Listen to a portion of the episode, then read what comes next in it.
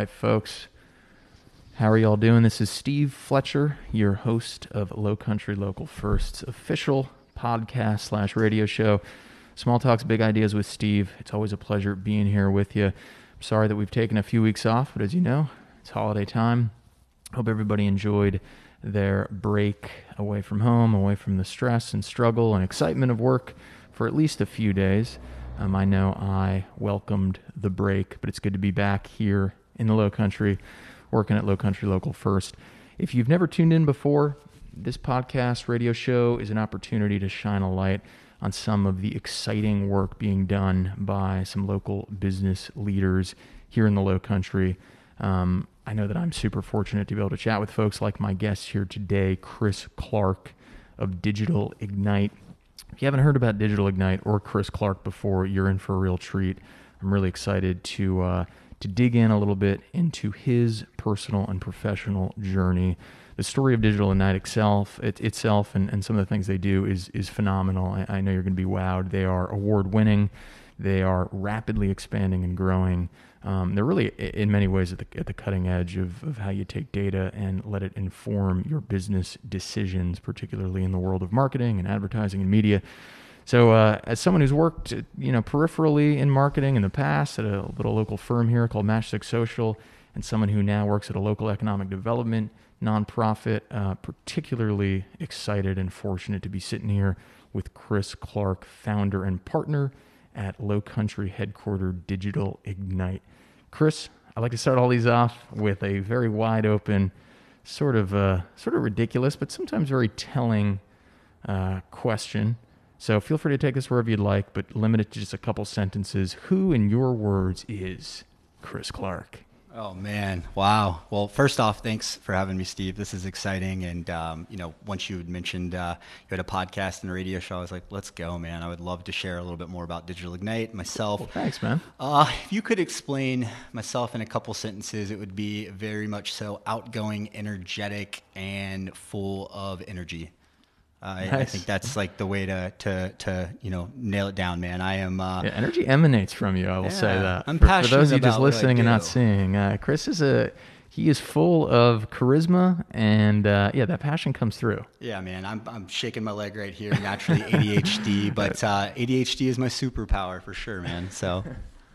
yeah, restless leg syndrome can be converted into uh, into revenue. I'm sure. I don't know the exact formula, but That's I'm very sure true. it's out there. Yeah, absolutely. So energetic, enthusiastic, uh, you know, passionate about the sort of work that you and Digital Ignite do. What is that work? And eventually, we'll right. we'll, we'll, we'll jump back and we'll we'll kind of look at how you got here and how the business got here and sure. where you're forecasting um, for the next five ten years. We'd love to know all that great stuff. But first, for those folks out there who are like, "Who is this guy, Chris Clark?" Right. They're driving around, they're eating their sandwich, they want to learn about Digital Ignite. They have no idea. This is like the baseline is at zero who are y'all? Why do you exist? What do you do that other folks don't do? I love it. Yeah, absolutely. So, Digital Ignite is a let's point blank say a modern marketing agency powered by data. And the the the reason I say that is think of how advertising has been around for the last 20, 30, 40, 50 years. You've got your newspaper, you've got your traditional radio, you've got your traditional TV.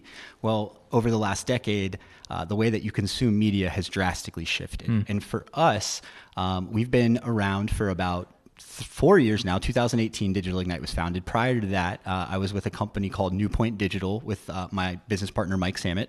We were owned by a large radio conglomeration here in Charleston. It was mm. Apex Media at the time. Um, okay. Apex uh, eventually sold. The owner sold, and he uh, brought us with him. But he wanted to get out of the advertising space, and so myself and Mike Samet, with a third partner Ed Seeger, were able to purchase Newpoint and turn it into Digital Ignite in 2018. Okay. Now, the reason I say modern marketing powered by data, again, going back to the way that your newspaper, radio, and TV stations were selling advertising or your billboards, um, we do everything digitally powered by data, meaning we are going to take a look at customers' sales. We're going to look at the website data. We're going to look at everything that they have. And from there, we're going to put together a media strategy. Now, Cool. what makes us different than a lot of individuals is when me and my business partner Mike sat down six, seven years ago to start this venture, we saw how every other entity out there was selling digital media at the time. And the way that it was being sold was there was a radio rep or a TV rep or a newspaper rep that would go and sell what they were looking to sell for their own, you know, entity. And then say, oh, by the way, we have a digital, you know, entity here. Let's, Almost let's as like an this out." afterthought, like Absolutely. attacked on afterwards. Yeah. Yeah, and so what they would do is they would film uh, or f- they, they would put together an insertion order uh, Mm-hmm. from from that sales rep and the client, and then they would outsource that digital media to somebody in a larger city. Huh. So Mike and I saw what they were doing at the time, and we were like, we're going to bring everything in house. So our goal was to build the engine first with the tech. So marketing technology is is moving like the speed of light. You know, digital marketing is in the wild wild west of advertising. Uh, your social media channels, you know, they're walled gardens. Mark Zuckerberg controls everything at Facebook and Instagram. Uh, all of the other entities are are walled gardens as well.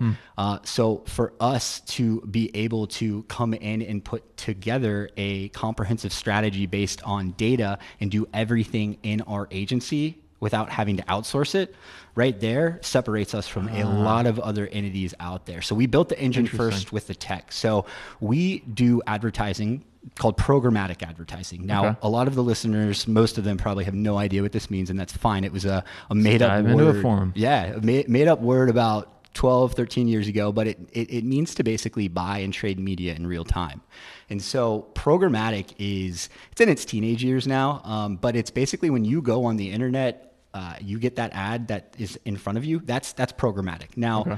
That's anywhere on social media or on web browsers, or is this in a specific? so yeah, no, that's a great question. It's going to be anywhere on the open internet minus your social media pages, because again, those Got social it. media pages are owned um, by it. that entity, and then Okay. they can have their own placement of advertising. I see. So. And again, Facebook advert, Facebook advertising, Google advertising, all the social media pages, we do that that heavily. Um, on Right. the programmatic side, think of the rest of the internet. Okay. So you have the whole internet, and anywhere you go, we have the ability to serve an ad based on your behaviors. Got it. So what we want to do is tastefully craft strategies to make sure that we're going to put creative, whether it's a display ad, a video ad, an audio ad, that's going to go in front of that individual where they are surfing the internet because they are in market for that product. Got it. And so, are you working directly in the case of those programmatic ads? And again, for listeners who are just tuning in, those are the ads that I'm just learning are not on social. I should have been doing my homework when I was working at a social media marketing firm, but perhaps that was eight years ago, nine years ago. Maybe programmatic was a new definition. So I'll give myself some slack here. But it sounds like programmatic ads are the ads that are not on social media. They are the ads that, as you just said yourself more eloquently than I, Chris, the ads that are everywhere else online. All of those web pages you're online. If you see a video ad or you see a display ad, those are the programmatic Mobile ads. applications, mobile apps. games, Got it. Okay. absolutely. Yeah. So, So, but so yeah. are you working with those the the owners of those web pages, or like how do, how do these ads show up? Are you negotiating deals with uh, you know uh, randomwebpage.com, or are you working through some sort of other platform that then allows those display ads? Is it like a is marketplace that's Yes. outside of that negotiation directly with the owner of that web page? Does yeah, that make sense? Yeah, it does. Now, this is a great question. So, we don't actively work with the owners of the web page. Now, when a company would work with a, a web page, they are looking to go and do direct advertising with them. So, let's say like uh, ESPN, if you wanted to go and take over the, like if you log on to ESPN right, Right. now, that massive Gatorade ad that might pop up at the top, you would go right to ESPN and cut that deal with them. Got it. Now, with programmatic, it's not about cutting the deals with the website, but every website nowadays, most of them have web inventory. Now, let's use a local TV entity here. I won't name a name, but one of the local TV entities. Let's say that sales rep is going to go sell Gerald's Tires, for example, Right. awesome local client Right, here in sure. Charleston. Um, they would go and basically say, "Hey, we've got ad inventory on our website. We would like to sell that for you." Now, Gerald's might go and cut that deal with them, um, and the TV entity would put that ad up there. Got it. Un- unfortunately, unfortunately for us at least, um, not all of that ad space is going to be sold. So websites put programmatic inventory on that website so they can in turn make money on it. I so got it. ads and there's something called header bidding. So this all happens in like nanoseconds. But if you were in market for a product and we were going to serve an ad to you and you really, really were that key person, we Mm-hmm. Right. know that like Steve is in market for this, Right. and you're about to visit that ESPN page. Looking for some Blue Frost Gatorade. Yeah, let's say that Blue Frost Gatorade in in in nanoseconds. There's a bunch of different exchanges trying to bid for that ad. Right. And now the way that we would go and win that is based off of bidding. It's literally like like the stock market. We Sure. we would go and set a bid to win that ad inventory in real time. And it gets really competitive because there's hundreds of thousands of advertisers out there trying to win that one specific space Sure. right there. But all all things come into play, whether it's the behavior of the individual, the location that you're trying to serve that individual in. Because if you're on ESPN here in Charleston, um, and then you go up to you know Asheville, North Carolina, you're going to see different ads because of the geolocations. Got it. You also may see national ads that that website then in turn bought, like the the Gatorade ad right there. Sure. So yeah, that's um that's Fascinating. Yeah, So- that's that's basically just to dig a little bit deeper Sure, with the sites, sure. man. You know, um, with that header bidding and stuff, we go off of a model. I'll say about I'll say about ten people have tuned out, and then hundred people are like even closer to their radios than they've ever been in the last uh, two months. This stuff is great. This is fascinating. we'll see, It's man. very niche, but we're going to zoom out in a minute. But but but go on, please. Yeah, no, And you can bill me afterwards for uh, all the great information you're sharing. That's good. charge. Yeah, we'll have to sign an NDA. Everybody listening. Um, no, we uh, we go off of a CPM model, and it's called cost per thousand, and that's how we kind of uh, uh, basically put our, our our budgets together. So we go in and each individual product we have, and, and there's hundreds of them now, Steve. I mean, anywhere from retargeting, which every single individual on here has been retargeted by an ad. You go visit a website, you don't buy that product, you leave, that ad follows you. That's retargeting. Got it. Um, you have to place a bid within that, you know, and same, there's geofencing as well. So if there's a CofC basketball game, I want to geofence our ads to or a client's ads to to everybody in there. Interesting. You're looking to set a bid to make sure that you can win that inventory. So that's where programmatic really flexes its muscles. It's real time bidding. You can layer data into it. So if I'm trying to find Steve, he's an, he's an athlete or he's athletic, he's looking for, uh, he's in market for some new sports drink, and Yeah. boom, I could take that Gatorade ad if I was working with Right. Gatorade and serve that ad right to you. Huh. Well, that's, that's a different Steve than this one, but I, point taken. Um, fascinating stuff, uh, a- and I want to I want to kind of put that on ice and come Sure. back to that because uh, I think what y'all do is again very much at the cutting edge of a lot of this of what's happening in the marketing and advertising space. I think we're super lucky here in Charleston to have y'all here, and, and I can sit here at the community you know centric radio station and chat with you about this openly. And I know people are taking away you know value already, so I want to get back to this conversation. But let's zoom out for a second Sure. um, and talk a little bit about why. And we'll get we'll get to the very beginning in a minute, but let's zoom out just just one level and explain to me why, because it's very obvious that you're passionate about data and data backed decision making, particularly in the marketing space. Um, why data? Why, would you consider yourself a data scientist? I mean, if so, are your team data scientists? Are there folks who are who are crunching numbers in real time and using that to make decisions about Yeah. what you'll do for your clients? And if so, why? I mean, why is data so important? Yeah, no, absolutely. You know, um, I am not a data scientist. I could say I'm self-proclaimed, but that's just because of this industry, man. Sure. It's uh, you know the way that data was seven, eight years ago has completely changed to where it is now. And I know Sure. it's this buzzword and it could freak people out, but data to me is as in advertising, you're able to get ads served to you that that means something as opposed to just getting something that doesn't mean anything. Mm-hmm. Now, Digital Ignite does have a team of data scientists. We have a team, an ad operations team, and so Cool. this is another differentiator between us and a lot of agencies. And again, we this was my baby. Um, you know, when when I got started with my business partner Mike, he's the sales calculator guy. I was the tech nerd, Hmm. Um, and so I immersed myself in the programmatic technologies. And since then, we've we've scaled our team, and uh, this is where our our individuals are looking at that data. So we can take whether it's sales data from the River Dogs, one of our clients.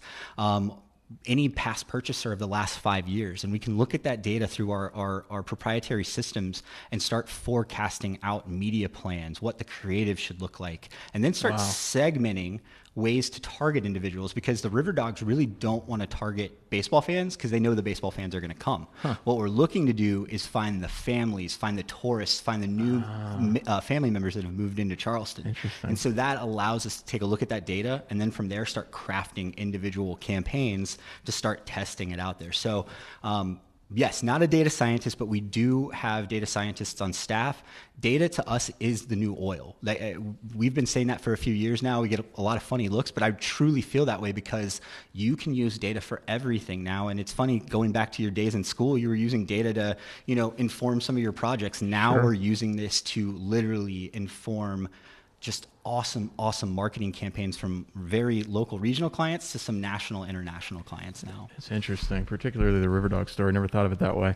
Yeah, no, I mean, I'm a I'm a fan and and, and understander and to a degree prophet of data. I get it. We use data in every day, right? I mean, I wake up in the morning, I look outside. If it looks cold out, I'm putting on a couple extra jackets, right? I mean, that's Right. that's data, and that's Yes. making a decision based on data in a very, um, you know, kind of uh, primitive sense, basic sense. I got a question for you. I mm-hmm. think you you might be able to shine a little bit of light on this for me. Is there ever a time when creating a world whereby individuals only run into the things that their previous actions has, have indicated they might be interested in limits their human experience. So, whereas I used to drive down a road and maybe see a billboard for something that nothing I've done in the past behaviorally would indicate I would be interested in, but just by happenstance, something cosmic fires a synapse in my brain or my heart, and I think to myself, like, that's cool. I'm going to look more into that idea or that initiative or that belief do you miss out on that sort of experience? Is that okay? Because there's so many new experiences where you're connecting someone with something they're interested in that it it it weighs out that that drawback of not being able to have that serendipitous connection anymore. So no, th- and this is actually, um, I think you know, to to dive into that, there's uh I think with anything technology technology wise right now, you know, there's going to be a certain way people look at how it's grasping attention spans and taking away from other things. Um, you know, I unfortunately think that that's just where we're going. Um, Sure. You know, with the the invention of the metaverse coming, I mean, it's already here. Yeah. But in the next five years, I mean, we're going to be literally in virtual reality suits or wearing glasses, living in that, and that's that's that's where we're going to be completely taken away from what I'm looking out at these beautiful palm trees right here in Charleston. right. Now, when it you know, talking about you driving down the street and, and seeing a new billboard, we we also have means of doing that. So let's take a, a brand or a company that, you know, whether either they're starting out or they're releasing a new product, Right. we would take and, and create a really, really dynamic campaign based off of that product and, Okay. and make a really cool creative swath, whether it's display ads, audio, video, really awesome campaign, and then basically hit the open internet and try and find new users. Cool. So the same way that you're driving down the street, like we could still hit you with an ad that that may not even be based on your behaviors. Got it. But entertain you to that. And then this is where it gets really cool is if it is a brand new campaign and we don't layer any data behind it and we just start serving ads out there and, and see who resonates with it, our algorithms start learning as people hmm. engage with it and it gets smarter over time. Interesting. So that's where this advertising, it just gets me so pumped up because working with algorithmic based marketing platforms and the human element Yeah. of what we have in, in house, you, you've got to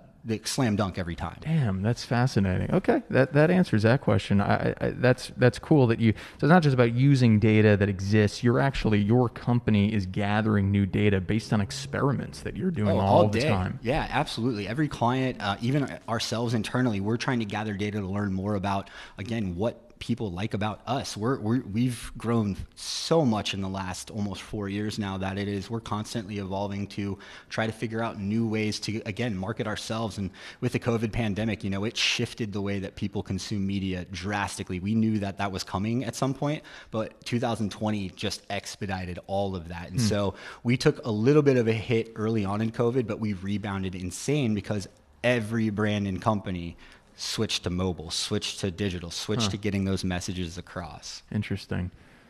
So, Chris here, and if you're just tuning in, this is uh, a founder and partner at Low Country Headquarter Digital Ignite, a digital agency uh, that makes data driven decisions um, on behalf of their customers all around advertising and media and marketing. Um, we're learning some fascinating stuff here. Uh, as I mentioned, we'll charge all uh, listeners later for all of these uh, incredibly valuable tidbits.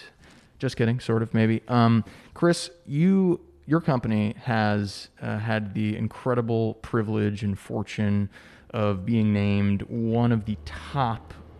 Uh, st- is it startups or companies by Inc. magazine? I believe. I believe this was in August, maybe this past Yeah. August. Tell me a little bit about that award and, and what it means to y'all. Yeah, it's it's awesome, man. Um, we were named one of Inc. magazine's um, top 5,000 fastest growing companies. We came in at number 756 overall, which Hmm. Wow. was insane. We were number 10 in the state of South Carolina. Wow, in the whole state. And the third in Charleston. Dang, and we are the incredible. fastest growing marketing agency in the Carolinas, which between North Carolina and South Carolina, we, we saw that out there. And that's digital marketing. Um, you know, there are some other SEO companies and other really niche Mm-hmm. companies that focus on just that, that get a lot of money poured into Sure. it. But yeah, we. Um, So you segment for digital marketing, Digital Ignite is the fastest Yeah. growing agency in the Carolinas. Crazy, yeah. And Wow, so, congrats. yeah, man. And, and it, it all came off of the year 2020. And like I mentioned, um, you know, 2020 was a hell of a year for everybody. And it was, you know, fortunately a good year for us because of how people shifted their their mindset to to digital. And Yeah, unpack that for me. Drill down into what 2020 meant for Digital Ignite. How did things change up? I know that we've talked to a lot of folks here, as you just kind of uh, alluded to, Yeah. who were kind of thrown for a loop, right? And some found silver linings, others ran into brick walls. What was 2020 like for Digital Ignite and your customers? Yeah, it was wild. So, you know, we um, and well, you don't know, but the, for the listeners to know, we are one of our verticals is is uh, resorts and travel. So we're very very heavy into resorts and timeshares and cruise lines, and uh, we had been uh, knocking it out of the park in 2019. Uh, we work with a client called ARDA, which is the American Resort Development Association. They basically please set rules and have a, a coalition of all of the major players in the resort space: Marriott, Hilton, Holiday Inn, Disney. Um, so we had started running some amazing campaigns with them and, and had started getting some really, really great references from those campaigns. And then boom, March hit of 2020, all travel stopped. So all of that, you know, immediately took a, a halt. So we had this like amazing 2019. And as soon as we hit 2020, these amazing projections, and then the world stopped. And so we had to adjust like everybody else. We had a couple clients come off, um, but for the most part, we were there helping educate brands and our clients about ways to help get their messages out. So maybe somebody was using a traditional radio or a billboard at the time, and we showed them ways to monetize that budget hmm. digitally to get that word out. Maybe it's a, a restaurant who had never done Uber Eats or DoorDash, trying to get that word out there at that point. You know, it was the you know Palmetto Goodwill is another one of our, our larger clients. So helping them Nice. educate going into their stores and whatnot. So Right. um, we and def- doing so safely. yeah, and then a lot of it, man, during you know May or April, May, June, um, you know, once that initial wave had hit, you'd started seeing clients really come back on, and then that is out. You know, the world was starting to learn how to adjust to, to Sure. COVID, and a lot of our campaigns were health campaigns, tar- like showing how our resorts or our clients were taking the necessary steps to make sure that their customers or, or individuals were were feeling safe. So, with that, you know, we also built a really, really awesome sales team over the last two years, and I give kudos to my, my business partner Mike Samet. Like I mentioned, he's a he's a calculator and a sales whiz, and he built a sales team. Um, over the last couple of years and just brought on some really dynamic individuals. And uh, we landed a couple really really big game changing excuse me game changing accounts uh, mid 2020 that really just helped set the trajectory. It was a large international uh, vacuum brand. And so what they were doing right at the start of the pandemic and prior to it was they were doing long form TV ads. And if uh, the listeners aren't familiar with long form TV ads, those are those ads at like three in the morning when you stumbled home from the bar and you turned on the TV and there's the Oreck XL bald guy for two Right. hours. You know, that's long form. And and again, Okay. you know, this this specific company, and I won't name them, it's not Oric, but um, they uh, they were running ads at like three in the morning and six in the morning, and we just happened to get a phone call with them, and we started talking about what their goals were, and their goals were like, hey, you know, everybody's obviously shifted their eyes to digital. We've never really done this before. What should we do? So we helped them take uh, their creative video, and we're all goldfish, you know, so our attention spans are nothing. So what we did is we helped them cut it into a six second, a 15 second, and 30 second spots. Okay. And so then from there, we we introduced this brand that you know their goal was to take their main buyers were 50 plus, and what they wanted to do was take a 25 plus crowd to be that next crowd for the next 25 years to own these products. Got it. And so we took that Like a long tail approach. You're looking man. to the future. Yeah, Smart. And and they they they just frankly didn't have a younger demographic Right. that they were approaching. So we took People are going to be vacuuming presumably forever. Oh, and especially during the pandemic, sexy. man. You're make it home. sexy for the people. Absolutely, and that's kind of what we did, man. We uh, we threw it on TikTok, we threw it on Okay. Snapchat, Pinterest, all of the main social players, and then we did a really heavy program programmatic, um, you know, uh, buy behind it with OTT, which is over the top. Which if you pull your cell phone out and you're watching any application or like an ESPN game and you get an ad, that's over the top. Got and then it. we did connected TV, which again, if you have a smart TV and you've cut cable, all of those different applications, other than like your premium ones like Netflix and whatnot, Sure. you can go and buy that inventory. Interesting. So we took those ads from those long form TVs, put it into this digestible content, and immediately skyrocketed in Solarize. Um, That led to them pouring a large budget into um, you know DI, and from there it led to some really good case studies to again grow that business, and that allowed us to to really hit. Um, above and beyond the goals that we expected for 2020 and it landed us on the, the inc 5000 list Dang. Well, congrats. Sounds like those ads did not suck. Uh, Ah, yeah. We actually helped that brand have their best Black Friday ever, Yeah. which was amazing. Amazing, um, yeah. in 2020. So vacuum vacuum humor for you Yeah. on this uh, chilly Monday. Listen, that's fascinating, Chris. Uh, if you can get you know a younger demographic excited about walking around their apartment with a piece of hundred year old technology, don't Wikipedia me on that. I don't know when vacuums were invented, but it's been decades.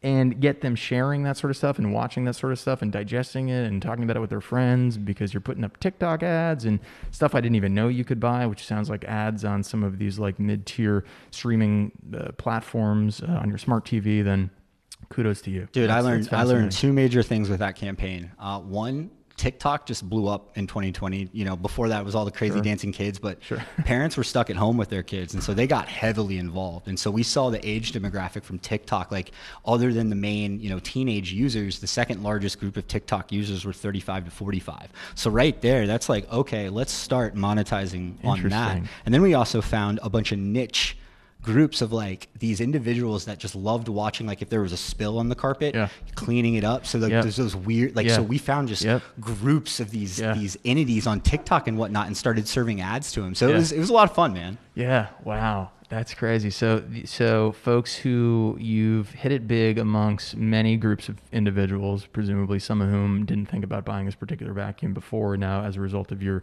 strategic campaigns presumably have. Um, but then you also activated a group of people who sit at home and watch other people vacuum up specific spills off of their co- carpet. yeah nuts man yeah data There's, data a, there's data, a data. community out there for everybody. There it is. sounds that's, like that's um, you nailed that, man. That's the beautiful thing about social media, and I can't stress that enough to Right. brands or just individuals. Like, Mm-hmm. There's a community or or a channel for you. Hmm. I mean, that's the the beautiful thing about you know social media, man. If you like fly fishing, or you like rock climbing, or you like you know anime or whatever that, Right. you- dude, there's there's something there for you. Right. Dang. Um, or unboxing, name it, right? Yeah. Uh, you Yeah, could that's- that's crazy, the too, the vacuum cleaner, toys, I'd man. imagine. Yeah, People like- would be into it. So let, let's uh, let's pivot a little bit to Sure. here in the Low Country. So you're doing some really uh, cutting edge things with emerging technology. You're looking at data in a 24/7 way. You're acting on that data, and you're encouraging some of your you know top flight clients to do so. Um, what about smaller companies here next door, right, Right. in the low country? What would you is is there a play for them on something like TikTok or does it just not make sense if the budget isn't there? What would you recommend they do um, on any budget if they come to you and they say we want to either work with you or we love what you had to say? What do you think about X, Y, and Z? What are some of your recommendations for some of those smaller prospective clients or those those companies who aren't as able to take big bets on some of these marketing For sure. strategies that you know work, but they're just kind of you know the, the idea of just parting with tens of thousands of dollars is a little bit scary to Yeah. them. What do you t- what do you say to them? Yeah, man, and and listen, we that's who we cut our teeth on. You know, Hmm. uh, six seven years ago, eight, eight years ago for me, when I first started at at New Point Digital. Um, again, we were owned by the, the radio stations, and and each radio station, we were that redheaded stepchild that they would say, oh, by the way, we have a digital company, and being able to kind of see again how those local entities were understanding digital. A lot of them had either started doing digital campaigns and were sold snake oil because a lot of this at the early onset, you had a lot of people in these traditional entities selling this, not knowing what they were selling, over promising and under delivering, Sure. uh, no transparency, uh, no literally, and all of this, man. We have weekly reports with our clients. We have a 24 7 dashboard logged in, all because of how we grew with these, these smaller clients. So, um, you know, Digital Ignite, when we still have many, many clients that are grandfathered in with us that started out with us five, six, seven years ago. You know, the River Dogs, Trident Technical College. Um, we had Gerald's Tires for a long time. Um, the Palmetto Goodwill is one of our amazing clients. We have Karis Connect here in the Low Country. That is a, an amazing shout out to Karen Thrower.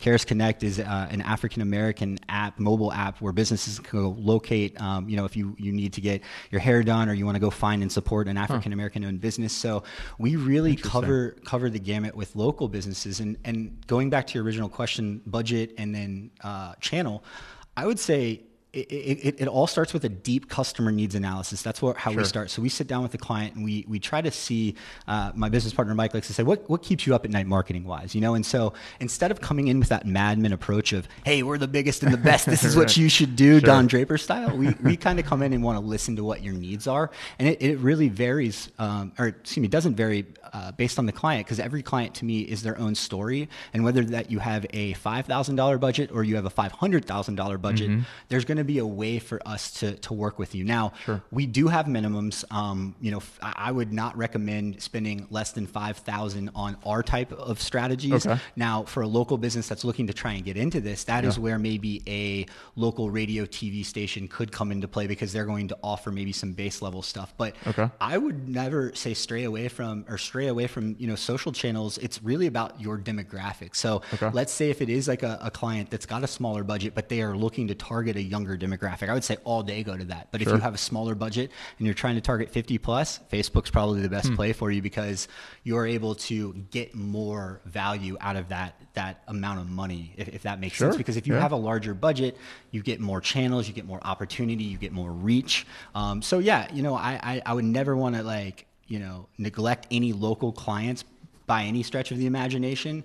Um, but you know, again, we we just know that there is a certain amount of money you need to put into this sure, sure. for it to work because we, oh, sure. we, just saw some of those those really really um, negative experiences that really helped us grow to where we 100%. are. 100% yeah, you can't build a you know a million dollar building for uh, a thousand dollars, right? It's right. it's the same thing in the digital space. Yeah, and, and, though there will be a return on investment with your building, your big beautiful building for your business to relocate to, um, if you can't make that initial investment up front, then it, it, may not be the smart thing for you to do at that point in time. But certainly, if you're able to do it, you can justify it. Then working with a company like yours, the, the return on investment is is there, and, and it's it's very obvious that you all know what you do, know what you're doing, have a proven track record of doing it.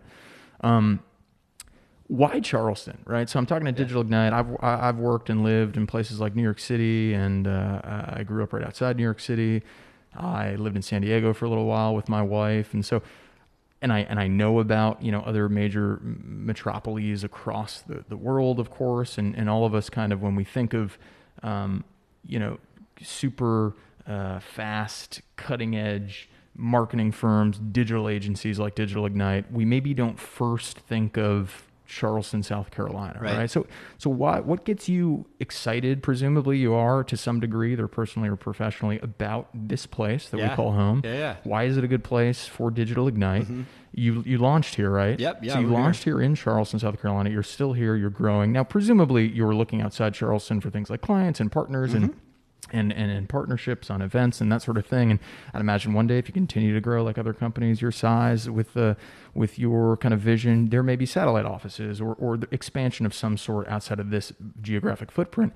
But why here? Why now? And why did you launch in Charleston? I mean, I know it's a great place. I work with a bunch of companies who work here, live here, raise families here. So I've got my own reasoning, but everybody has their own. So I'd love to yeah. hear why Chris Clark and why Digital yeah. Ignite, why here in Charleston. Well, I know most of these people are local, but I was going to be like, have you ever been here? Have you ever just gone outside and looked at Charleston? Right. And I think you I'm know, asking the question as this like beautiful sun yeah, I know we're looking is like shooting down amazing on us, palm trees. Us. Yeah. yeah, no, I um I'm originally from Roanoke, Virginia. Um, I've been in Charleston almost 13 years now. Okay. I moved down here at 20, and I moved down here. I had I was at that age like early on in not early on, but during high school, I was one of those kids. I was like, I don't know what I want to do when I grow up, but I was always into. My mom was an advertising agency. She's still oh, cool. in. She actually works for us now, which cool. is really cool. But I grew nice. up in a, a, marketing background, and I've always been into uh, like skateboarding and, and, all these types of sports that like just led into like this underground entrepreneurial world in yes. a way.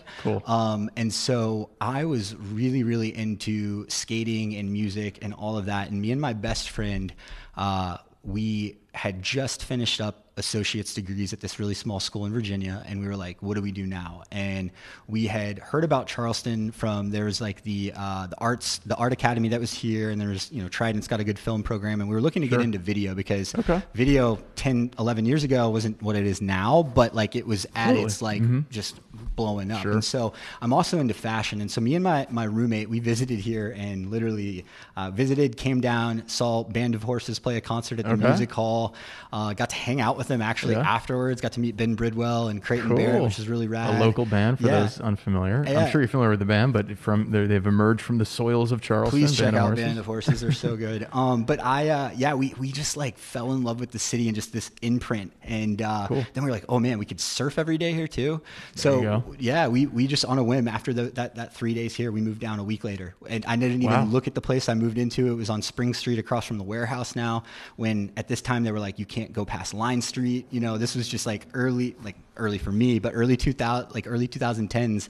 Um, but uh, I got into making T-shirts when I first got down here, and me and my friend uh, started a, a T-shirt company called the Urban Warrior, and it allowed us to. Uh, pay for school and classes. Wow. and so i basically started taking some classes up at trident based off of making this money. And it just opened the door to so much from coming from roanoke from a small town. If you've never been up there it literally is like surrounded by mountains. It's gorgeous uh, but it's a small town. And being a kid from there you know you want to get out. You Yeah. want to go explore and try Yep. something try something new. Sure. and it was going to be either new york or charleston. And um, you know new york is very expensive. Charleston's also Very expensive cold. but at that time yes at that time um, it just man like visiting down here and going to the beach and, and walking around like um, you know uh, Tradd street and all that just i was like this place just it's gonna it's gonna be something for me so we, we came down here It's a je ne sais quoi, right? Oh, There's just man. this ineffable Dude, feeling. and this, being this knowing. 20 moving to charleston literally is the greatest thing of all time Sure. like i mean good lord i thought my neck was going to break every day from going past the college of charleston uh, the, just the beautiful women but also I, I could feel something bubbling at the time with this this this city like you had Benefitfocus and you had blackbaud already um, you know setting their their teeth into the ground at least on a um, not digital, but just at least tech side of things. And um, as I started growing up here in Charleston, I got a job with the South Carolina Stingrays. So shout out to, to the Stingrays here in town. And it allowed me to, I was director of game operations. So I basically did everything but the hockey on the ice. So it was like in charge of the game day interns, in charge of putting the the, the collateral together for the, the media. So I was basically doing this like underground guerrilla marketing on Instagram and Facebook and the internet before Facebook and, and Instagram had this type of marketing to promote the hockey team, promote my t-shirts. And I a got into sports because I was I always wanted to work in it, and then I quickly realized that it's long hours and low pay, which is no, not a problem if you're very passionate about it. Go for it. Right. But I was trying to grow a family. Um, I had a girlfriend at the time, and um, I just saw this opportunity at New Point Digital um, open, and I jumped on board. And I was the third person at New Point Digital, um, and it was owned, like I mentioned, by Apex Broadcasting. And good thing about that was I kind of had the freedom to do what I wanted there because they they knew that digital was a commodity. They just didn't know like how to get into it. So I, I kind of went down a rabbit hole of programmatic. Um, we onboarded with a DSP demand side platform out of the UK in London. They were trying to get their feet wet in America, so they came over here and we were their guinea pig. I basically got an MBA by going down the rabbit hole with their um, their ad tech operator Anna Switz, who was one of the um, inaugural people over at Spotify in Sweden and some Oh, of the in- internal um, tag stuff with Google. Um, this was about 15 plus years ago when, when she was working there, but she was their uh, tech guru um, in Cool. America based in LA. And so she kind of took me under her wing. Really? And I started taking all of those concepts. Mike um, at the time came up from the radio station and we kind of just like looked at each other and we got paired together and we're like, we're either going to make this happen or we're going to get fired. Yeah. And seven, eight, you know, seven, eight years later, we are here now. But you ask like why Charleston? It's it's the Silicon Silicon Harbor. That's what they call Mm-hmm. it now. Um, it's just it, it, with it being named the number one city in the world so many years consistently. I, I actually almost moved out to LA in 2013, but just um, there was this thing just still s- sitting in my chest, like stay here, you know, Sure. see this out, and Sure. You know we we've done that, and we, uh, we you know to the community, it's it's amazing because we started with about five of us um, over in Daniel Island, and now we're right here at Rutledge and Huger Yeah. with about 35 employees and growing. Wow, And to you. me, being able to contribute jobs to this community, being able to build something awesome that I'm passionate about in this city, Yeah. I have to pinch myself every day because I'm in the coolest city in the world, in my opinion. Um, I get to do what I love every day, and then I get to walk into um, this this building that's down the street that's just like holy moly, like we've we've done something, you know. Yeah, and I'm yeah. never the type to be like pat myself on the back. Oh my gosh, I can't I, I, like that. I, I have this like thing in my head that if I succumb to that, I feel like I'll I'll rest on my laurels. So I'm Sure. always just trying to grind, man. Sure, You know, and, sure. and that's why you know I wake up every day. I drive over the bridge from Mount Pleasant into downtown, and I look around at the city, the water, and all that. I'm blessed, man. So cool. You mentioned a lot of things that I think, like on paper, seem like almost consequential or, or inconsequential or small or afterthoughts or unimportant or kind of like the the things between the things that matter. But but but a life, in many ways, I think. Uh, I mean, if you'll indulge me, I, I'm not a philosopher, but is made up of really really rests squarely and importantly on those little moments that that that that that find joy for you. So you mentioned, for example, being able to walk to a cool office that you walk into and, and are like kind of enamored by, right? And you're able to walk there, presumably in beautiful Charleston weather, right? You're able to wake up every morning and be in this this place that you have intentionally chosen to raise a family in, and it, and it just feels right to you these things aren't necessarily on job descriptions, though I think that HR managers are getting smarter about mm-hmm. leading with, particularly as we move to Gen Z and millennials have found this important as well. Uh, leading with where the job is, right? Because you work at a job, let's be honest, six, seven, eight, nine, ten, if you're super dedicated, hours per day as an employee at an organization or a company. And then what happens with those other 14, 15, 16 hours, right? You're, you're living in a space, presumably. We're not yet in the metaverse wearing uh, goggles on our heads, um, but we're uh, apparently Close. folks, if you're listening, we're moving in that direction. Chris Clark is Yeah. here to tell you. Um, but for now, we're still where we are, Yeah. right? Um, so it's it, it's interesting to hear you uh, mention and, and highlight, and I think correctly, really identify those little pieces that matter, right? Because we're building a life. We're not just building a career, just building a job. And that's coming from someone who works around businesses all day. And I'm in the business, so to speak, at my nonprofit of ensuring that these low country headquartered businesses succeed. But there's more to success, as we all know. And I think as you've kind of identified in a way than just, you know, the, the, that bottom line. Uh, did we No, make it or did it. we not make it? No, I think, and I think like you, that's a great advice to to any business owner here in town. Like, I mean, utilize what we have. Like, I mean, Sure. I think that there's there is a lot of great talent in Charleston, depending on the vertical you're looking at. But you know, for us too, we're finding that we've we've kind of got to go outside of the city to to draw some talent in. And when you can lure Hmm. them here with Charleston, you can get some pretty pretty great talent. Sure. So you brought us up, and we're, we're, we'll start wrapping up in a little bit. I've, I I really appreciate you being here, Chris. I've, Yeah. I know I've learned a lot. I'm sure our listeners have as well. Um, you brought us up to at- at one point around 2012, 2013. I was thinking to myself, it seems like you're moving more intentionally into the world of of of like of data, and I think I've read a little bit on your background about machine learning and, and artificial intelligence, and I know you've mentioned algorithms. Um, walk me through a little bit more about how AI and you, you, you brought up the metaverse. Like, what does the next five years look like for you in your space, particularly through the lens of artificial intelligence? How is it going to change what you do and what your businesses need to be thinking about when they're thinking about marketing and advertising? Absolutely, and I think uh, you know for us at least, it's going to be amazing in, in a couple things. That a the technology, just the way that we're able to serve these advertisements. There's going to be way more opportunity and way more placement. I mean, you know, with OTT and streaming, that's going to be still massive, massive, massive as you have uh, entities or, or channels or organizations trying to develop their apps and get it out there. I mean, there's like literally an app for everything on smart TV now. True. Uh, I see that you know massively um, being a, a, a trend that's not going anywhere. Um, with AI, the machine learning of reporting and and you know being able to forecast quantitative uh, you know quantitative data and, and look at it, um, I think that's going to be massive. We've already started um, doing that within our organiz- organization. Cool. When I first started, uh, digital reporting was mind-numbing Excel sheets.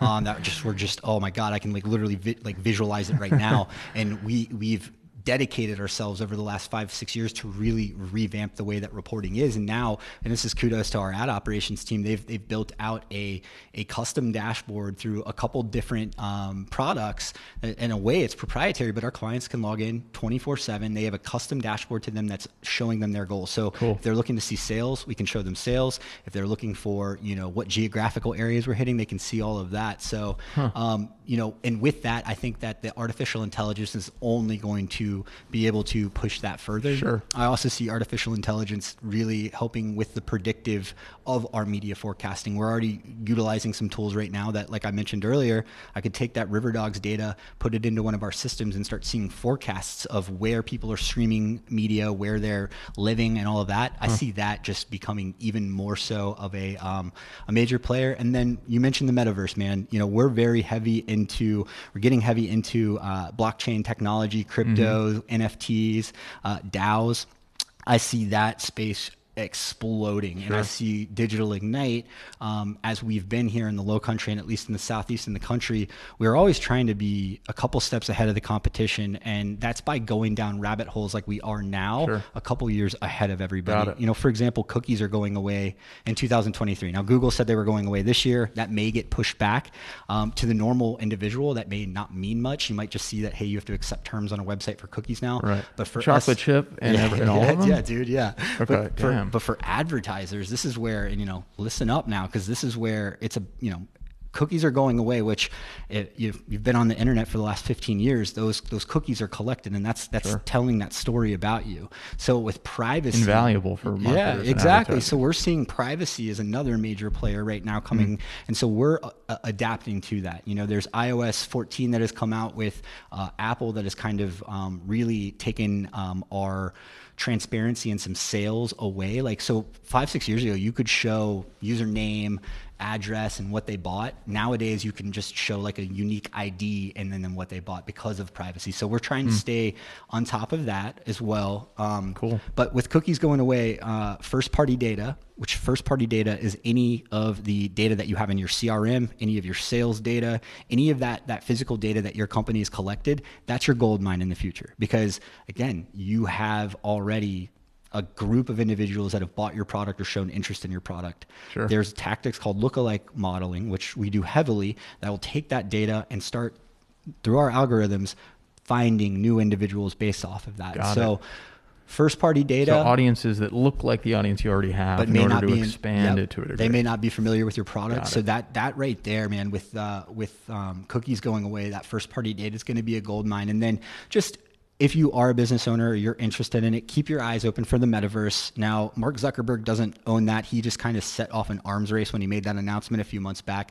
There are, you know, metaverse is just like there's Cryptovoxels, there's the sandbox, there's um, Roblox. Like Roblox, you think of a kid's game. sure. That's a metaverse. Interesting. So, the, it, like, well, um, and remember like Second Life, like 10 yeah, years ago? Dude. I mean, that was almost, it seems like almost a predecessor to all of this. It, it's, it's nuts, man. And the way that it's going is just like if you have an Oculus, like if you've ever used an Oculus, you put it on, you're immersed into this world. It, it's going that way. And for this us, is an Oculus Rift, the kind of goggles that yeah, I Facebook, think Facebook yep. owns, right? Facebook you put it, on your head, and Mhm. it's not just for video games anymore. Dude, it it's insane. You can literally like I, I have one, and you could uh, you're on the, the space station, and you can literally walk around Wow. and look at, at how this like an educational you can, device. yeah, you can actually sit courtside at basketball games now, Wow. and so that's kind of where all of this is going. As there's a- Concerts dude. Yes, there's pandemics happening. People have you know much rather want to Netflix and chill than go out to a bar. Mm-hmm. Sure. So being able to put these goggles on and immerse yourself and entertain, be on the lookout for all of that in the next five Yeah. years. I think NFTs are going to explode. A lot of people think NFTs are just pictures of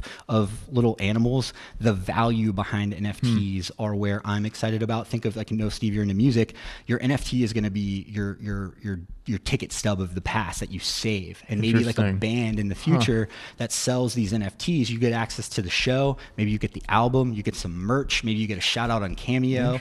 So there's all of this amazing stuff that's just kind of that's why I'm stoked about this whole space. And I think you know Right. we are a digital marketing company, but we are digital. That is Sure. that is a loaded word, and there's so much that goes to it. So we want to apply as much as possible to that. Like Uh, It's fascinating, and, and I could be wrong, right? I'm not, um, you know, I, I'm probably not equipped uh, based on my resume to make these sorts of forecasts. But it occurs to me, for what it's worth, that these sorts of opportunities to live in some sort of digisphere, whatever it may look like in the future, will presumably live alongside the the experience of life as we know it now. So it, it opens up opportunities for businesses, clients of yours to engage in those worlds because their audience members are in those worlds to a degree, right? We're not in the next five to 10 years moving from flesh bodies into like brains in jars right. and experiencing nothing but the metaverse, right?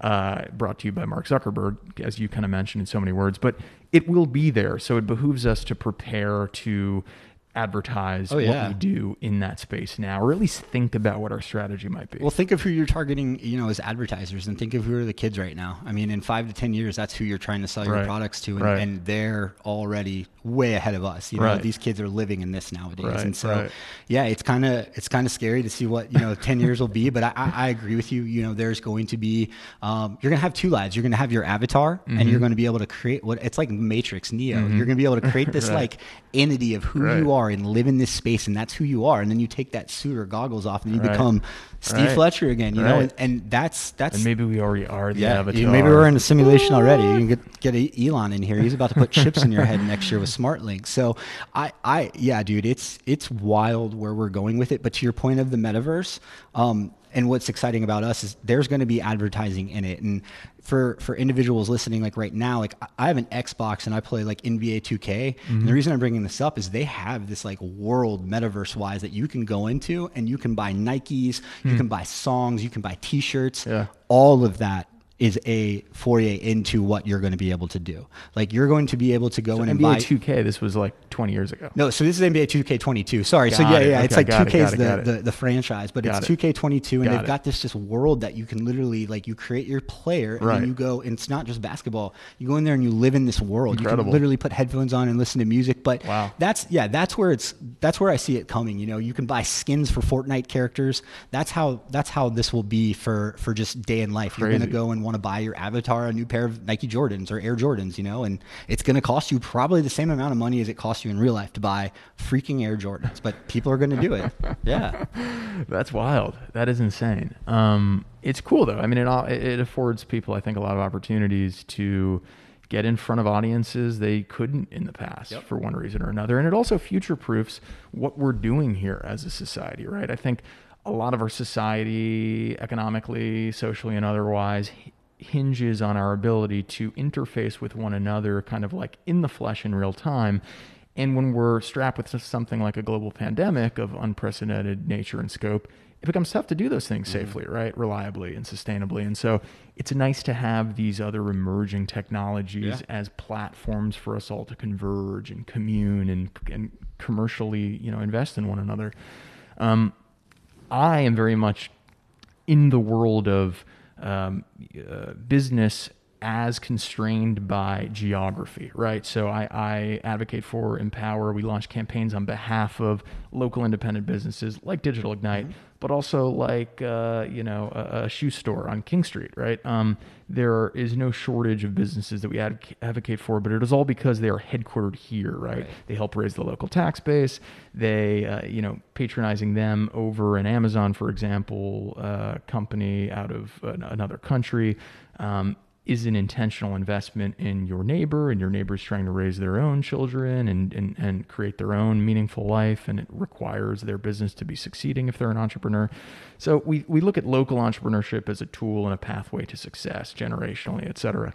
Um, but it is interesting to hear about these sorts of digital platforms like the metaverse or like nba 2k22 um, where people from all around the globe can come together and engage in commerce of a different sort, what would you tell a local business here to do like today in order to safeguard, not safeguard, mm-hmm. but kind of future proof them to a degree? Given all these things we've been talking about, the world is changing yeah. so rapidly. What, what what should they do right now? You talked about things like walled gardens. Like right. maybe the first step is owning the data they think they own, but maybe don't really own. Like how how does someone who's running uh, you know, a seafood market here in town doesn't really have time to think about these things deeply, but knows she or he wants to do like X, Y, and Z before the end of the day. Is there something they can do right now to make sure they don't get, you know, taken for a ride in terms of uh, the audience they think they own today as these worlds and these digital ecosystems continue to change rapidly? Yeah, no, that's a great question. I would say, you know, first and foremost, if you're any company and you have a, a large swath of data, like in your CRM, um, go and see if there is an entity like Digital Ignite or another, you know, data auditing company that can take a look at it. For the for the most part, you know, most companies have a CRM and they're going to have all of that information in there, and it's Sure. probably just sitting in there for years to either like do an email blast with Yep. or to have a sales rep follow back up to resell something. Um, to be able to utilize that data is is a gold mine. And again, there's this goes back to the budgetary restrictions. Like you know, Facebook, you can do the same thing. It- and when I say walled gardens with like social media, Facebook still has like similar ways that you would do like programmatic outside of Facebook. It's just because it's Facebook, it's owned by Facebook. Got it. So you can still do lookalike audiences within Facebook. Um, so I would I would say you know a if you're a company take a look at what your data is is it organized correctly and what are you doing about that data are you re-engaging with those individuals are you following up with them or is it just sitting in a crm Sure. to just sit there Right. um, second would be like a hoarder, the, a digital Yeah, hoarder. yeah. right? I mean, there's so many. I've been that at times this week. I've really even done stuff like that. Sometimes you feel like if you have it, great. I can always do something with it. But what you're Yeah. saying just it makes sense. Right? Yeah. It's like it's time to act on all of that data we've stored. Absolutely. It, it, it, now it is, especially with cookies going away. And then I would say, you know, um, most companies, you're not going to get pushed and left behind, uh, you know, just yet. I'd say maybe in five years, if you're not caught up onto this, you're going to be a little underwater. So I would say educate yourself, you know, um, start looking at, like, I'm, I'm sure a lot of individuals we're talking about now are, are, are new to programmatic. Programmatic's been around for 13, 14 years. Like, I would just understand how you are able to go out and, and promote your business. There's much more individual ways or niche ways of targeting a prospect as opposed to just slapping a billboard or a radio ad up there and hoping it resonates. So Sure. think smarter, not harder with your advertising, and then definitely go do your own research on on the metaverse, do your own research on NFTs. But um, I would say right now for any local smaller business owner, take a look at just the the Facebooks, Instagrams, the TikToks, the Pinterest. Look at their rules. Look at how it works. Make sure your brand is established on those if you're looking to, um, you know, grow it. And then from there, uh, you're going to be able to start unlocking some doors by looking at how your data is, uh, you know, being reacted to. Amazing. Well, Chris, uh, I mean, I could talk to you for hours. I feel like uh, I've already learned more in this hour than I've maybe learned all of last month. Thank you for that.